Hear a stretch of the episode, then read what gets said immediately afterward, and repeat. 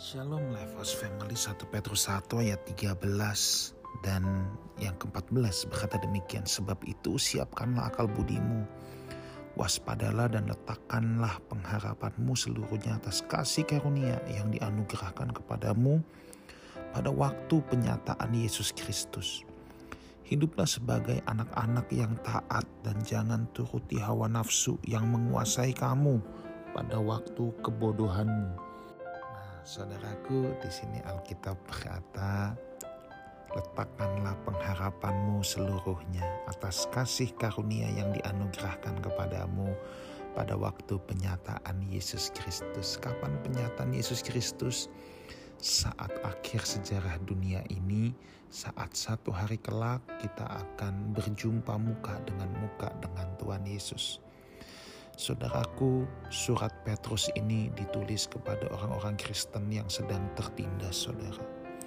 Yang sedang teraniaya, yang sedang tertindas. Pada waktu itu hidup mereka seakan tidak ada lagi harapan. Ya, mereka tidak bisa menantikan apapun lagi dalam hidup mereka selain satu hal ini, ya, penyataan Yesus Kristus. Atau pada saat mereka mengharapkan Tuhan datang kembali. Saudaraku, setiap kita pasti akan berjumpa dengan Tuhan. Apakah kita merupakan orang-orang yang menjadi saksi mata kedatangan Tuhan Yesus di awan-awan? Kita tidak tahu, saudara.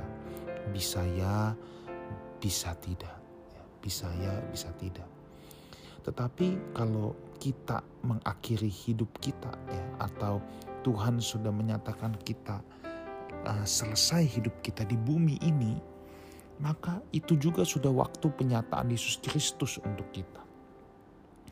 Jadi soal penyataan Yesus Kristus dalam hidup kita itu, kapan waktu penyataan itu, ya, bisa saja kita meninggal duluan, bisa saja kita belum meninggal, Tuhan sudah datang di atas awan-awan permai. Tetapi sekarang yang menjadi persoalan bukan di sananya. Yang menjadi persoalannya adalah apakah kita serius meletakkan pengharapan kita pada waktu penyataan Yesus Kristus. Apakah kita masih meletakkan pengharapan kita pada saat satu hari kelak kita akan berjumpa muka dengan Tuhan. Nah, kita masih atau enggak? Ini yang harus kita persoalkan dan kita jawab jujur, saudara. Kalau saat itu Petrus menulis surat, ya, mereka masih dalam keadaan frustasi, ya, wajar, saudara. Tapi bagaimana dengan saudara dan saya pada hari ini? Mungkin kita tidak sedang hidup dalam keadaan yang mengenaskan, dalam penderitaan badani, ya, mungkin tidak.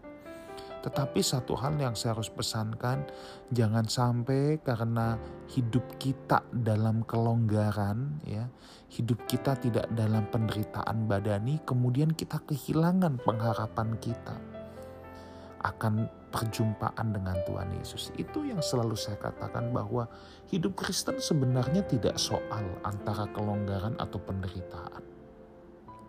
Tetapi yang penting siapa yang menjalaninya. Apakah manusia rohani atau bukan? Nah, kalau manusia rohani pasti pengharapan dia tidak akan bergeser, yaitu waktu penyataan Yesus Kristus. Nah, orang-orang yang memiliki pengharapan untuk berjumpa muka dengan Yesus itu punya satu ciri, yaitu ayat yang ke-14, hiduplah sebagai anak-anak yang taat. Dia akan hidup sebagai anak-anak yang taat yang tidak menuruti hawa nafsu.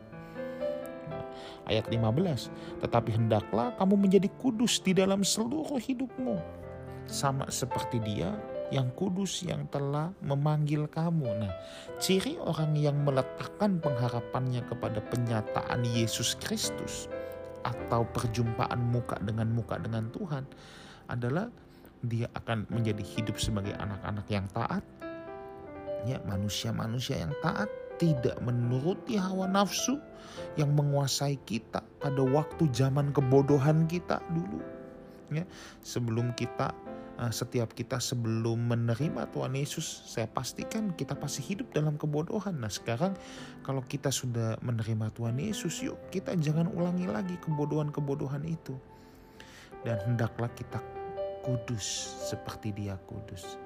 Ingat apa maksudnya kudus? Kudus adalah hidup yang dipisahkan, yang dipersembahkan untuk Tuhan.